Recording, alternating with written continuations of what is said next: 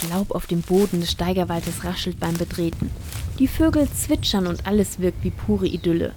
Doch der Wald ist nicht nur Lebensraum für viele Tiere und Pflanzen. Er ist für Menschen auch Energielieferant. Warum er so wertvoll ist, weiß Luis Karligstein. Er ist Leiter des Steigerwaldzentrums in Handtal im Landkreis Schweinfurt. Also der größte Vorteil von Holz als Energieträger ist, dass er uns nicht ausgeht. Wenn wir es richtig machen und die Wälder nachhaltig und gut bewirtschaften, dann haben wir diesen Rohstoff immer zur Verfügung. Das bedeutet, dass die Förster darauf achten, dass immer mindestens so viele Bäume nachwachsen, wie auch aus dem Wald genommen, in der Forstsprache geerntet werden. Markiert werden die Bäume, die gefällt werden, mit einer Sprühdose.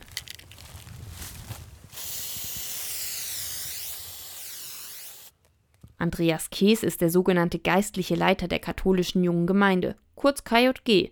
Er hat die Holzwoche vorbereitet und erklärt, was er sich dabei gedacht hat. Ich finde es wichtig, dass man auch mal guckt, was denn Bäume alles so bieten. Bäume sind ganz viele CO2-Binder und äh, deswegen ist es schön, wenn man viel Bäume pflanzt, da kann man auch sehr viel für die Umwelt tun und ähm, auch äh, gegen das CO2.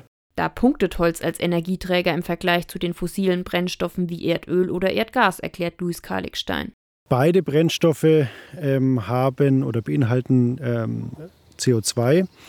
Jetzt ist es aber so, dass die fossilen Brennstoffe dieses CO2 ähm, unter der Erde eingelagert haben und zwar seit sehr, sehr langer Zeit. Wenn man diese fossilen Brennstoffe jetzt wieder nach oben holt, führt man sie nach der Verbrennung wieder der Atmosphäre zu. Dabei sollte das CO2 laut dem Leiter des Steigerwaldzentrums dort bleiben, wo es ist. Und wenn es schon unter der Erde eingelagert ist, dann ist es eigentlich das Optimale. Das CO2, was im Baum gespeichert ist und was der Atmosphäre wieder äh, zugeführt wird, wenn man das Holz verbrennt, das wird durch das Wachstum der Bäume im Wald wieder von den Bäumen aufgenommen und wird wieder in Holz gespeichert. CO2 entsteht aber auch durch lange Transportwege.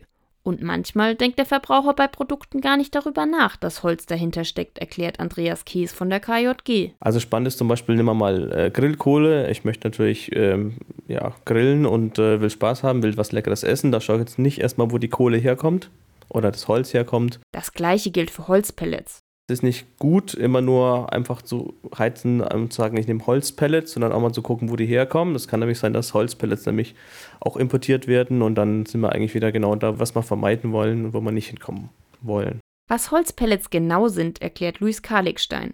Pellets bestehen aus äh, Sägespänen. Diese Sägespäne sind ein Abfall oder Nebenprodukt der Sägeindustrie.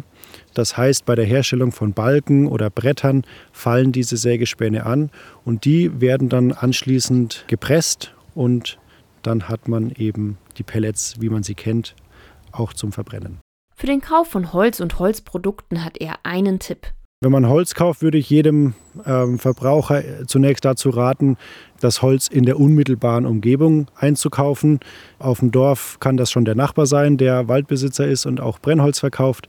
Ansonsten kann es der örtliche Brennholzhändler sein. Ist das nicht der Fall, gibt es eine andere Möglichkeit. Wenn man keinen so direkten Zugang zu Holz hat, dann würde ich dazu raten, unbedingt auf die Zertifizierungssiegel zu achten. Das ist FSC, PFC-Siegel oder auch das Naturlandsiegel. Und Luis Karligstein hat noch einen Tipp.